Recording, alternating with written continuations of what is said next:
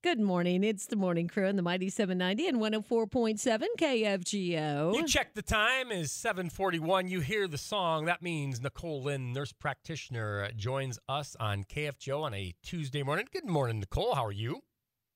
Good morning. I'm great. How are you guys? Are you loving this weather? We really are, because, boy, it certainly doesn't give you any excuses for not going outside and going for a walk.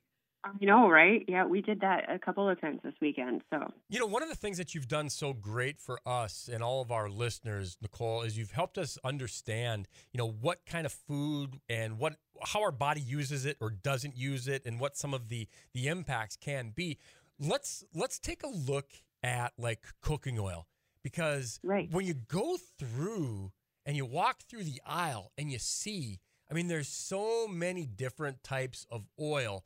And uh, that's why we call on you for the expert insight uh, as to help us understand what these oils are and what we should be looking for, Nichole. Absolutely. So prior to the eighteen hundreds or early eighteen hundreds, after the Civil War, you know, most food was cooked with uh, saturated fats like lard and tallow, animal fat. Butter was churned. Um, and then after, oh, sometime after the Civil War, they started to make different oils, uh, most commonly known as polyunsaturated fats um, or oils, uh, soybean oil, corn oil, cottonseed oil, sunflower oil, peanut oil, and sesame oil, just to name a few, through chemical solvents. They were taking these plants and they were using chemical solvents on them to purify them, re- refine them, um, and sometimes chemically alter them.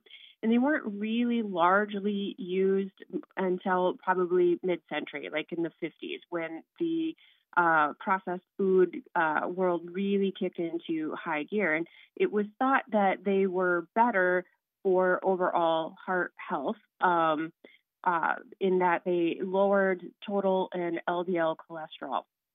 However, um, they haven't linked that to decrease in overall risk of death from heart disease.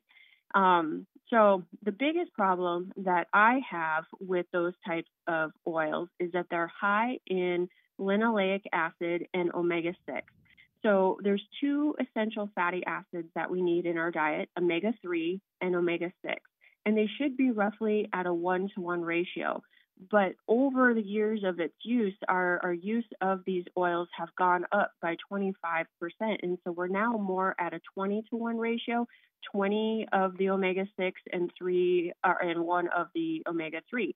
We want more of the omega three because omega six oils can cause oxidation of our cells. So we, we just don't store fat, you know, as as extra energy. Fat a lot of times can be used by our body to perform certain processes. And one in particular is they make cell membranes. Well, the problem with polyunsaturated fats being a big component of cell membranes is that uh, polyunsaturated fat oxidizes, where saturated fat and monounsaturated fat, so your butter and your animal fats, do not oxidize. Oxidation is like rusting, if you will. If you don't know what oxidation is, it's like your body is rusting, the cells are rusting, which can cause uh, and lead to a number of different health concerns like heart disease and cancers and diabetes. Um, they're highly inflammatory in our body. And a lot of packaged and processed foods contain these seed oils because they're really cheap to use. Um, and uh, and that's why we our consumption of them has gone up so high, is because our diet has become so ultra processed uh, and coming from a box in a in a bag versus just making it naturally. Um, so you know it's like, well, how do you get away from that? Because a lot of times, you know, we need to incorporate some processed foods into our day for, you know, ease of convenience and things. Um, and so I recommend that when you're doing your own cooking, making sure that you're using olive oil and avocado oil in your cooking, because you're already getting so much of the other um, polyunsaturated fats.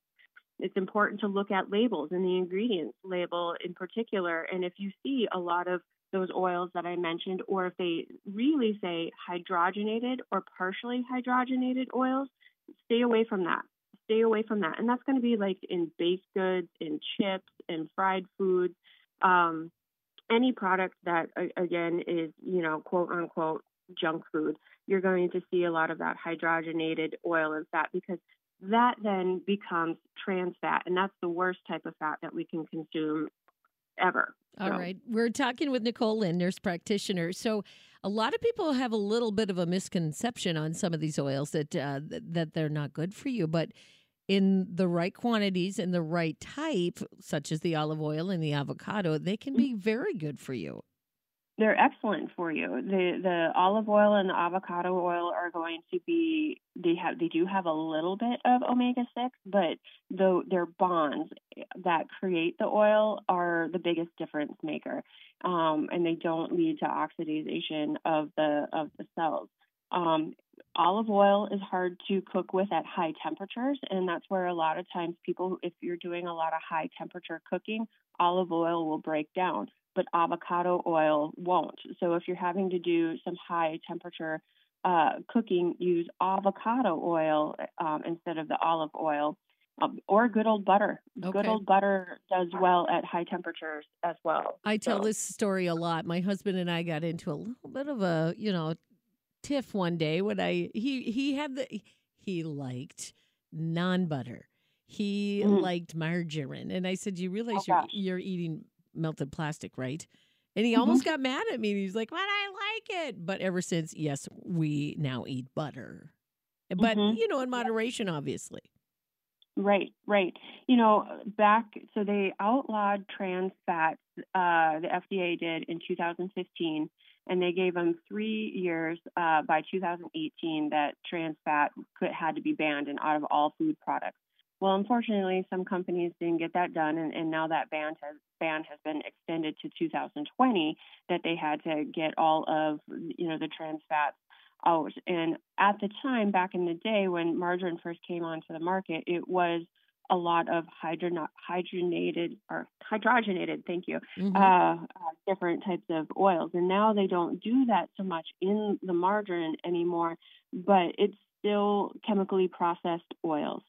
Okay. It's still oils that can, uh, you know, cause oxidation or rusting of your cells that can lead to chronic inflammation and different disease processes. And so it is just better to use butter. Okay. Better to use butter. It really, really is when you're cooking your eggs or, you know, buttering your toast in the morning. Uh, sure. Use the real stuff. Mm-hmm. So. And, you know, I know a lot of people are saying, ooh, I don't like avocados. It really does not taste like an avocado, right? At all. You know, um, coconut oil is another one that has gained popularity over the years, and that is a full saturated fat. Um, I, I don't blame some people for not wanting to use coconut oil in their food, because the coconut oil does have a coconut taste to it. And so if you're not a fan of the flavor of coconut or don't like the sweet nature of the oil, that one can be a bit of a problem when cooking with it. Um, but avocado oil, and I actually use olive oil when I do my baking, if I do any baking. See, and I, I personally love the flavor of olive oil. And I think when you cook with it, like, you know, a little bit on a steak, rub your steak down a little bit before you throw it on the grill. It, it, there's a different taste to it. And I absolutely love it. So it, it brings that fat brings flavor, you yeah. know, and I think in the eighties and nineties, when we took all of the fat out of our food and added all of the, the sugar, Um, you know, we, we got so used to cardboard tasting food, but, you know, when you add the better fats like avocado oil and olive oil and butter back into life, things taste so much better, and, and it's not going to impact your cholesterol, and that's a whole nother show. So. All right. Well, maybe we'll have to talk about that next time. It's Nichole Lind. Where can we find you at? I work inside of Wellness District over in West Fargo. And uh, otherwise, you can look me up on Facebook or Instagram. All right, Nichole, thank you so much. We appreciate you.